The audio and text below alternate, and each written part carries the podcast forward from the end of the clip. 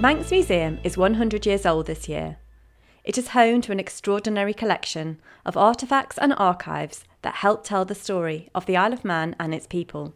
To celebrate our centenary, we have curated a special exhibition and podcast, Museum 100, which will feature a kaleidoscope of treasures from our collections. Hello, I'm Katie King, Curator of Art and Social History for Manx National Heritage. We have a great many objects in our social history collections, which all help to tell the story of the Isle of Man. People often ask me what we mean by social history, and I explain that it basically means anything from the island's history from the 1700s to the present day.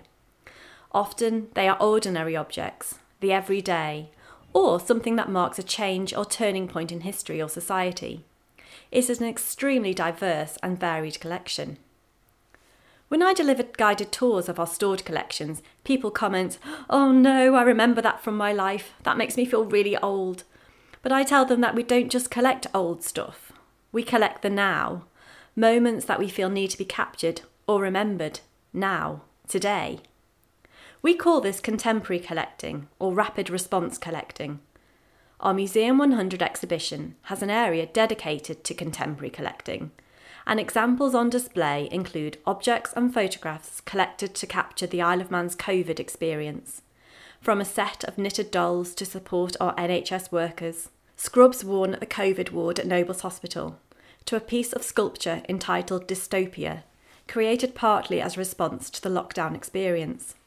Other examples on display include placards made and used at the Black Lives Matter protest on Douglas Promenade in 2021.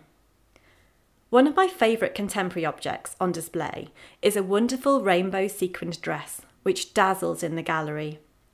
The dress was worn by Vida La Fierce during the Isle of Man's first ever Isle of Pride Festival on Saturday, the 12th of June 2021. She led the queer march through Strand Street and Douglas and into the Villa Marina Gardens where the festival took place. She opened the festival in this dress and performed on stage throughout the day.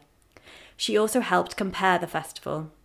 She changed outfits many times during the day, but this was the outfit that launched the festival, that launched the first Pride event. Vida La Fierce started performing in 2014 and is credited with inspiring many more drag queens and drag kings on the Isle of Man.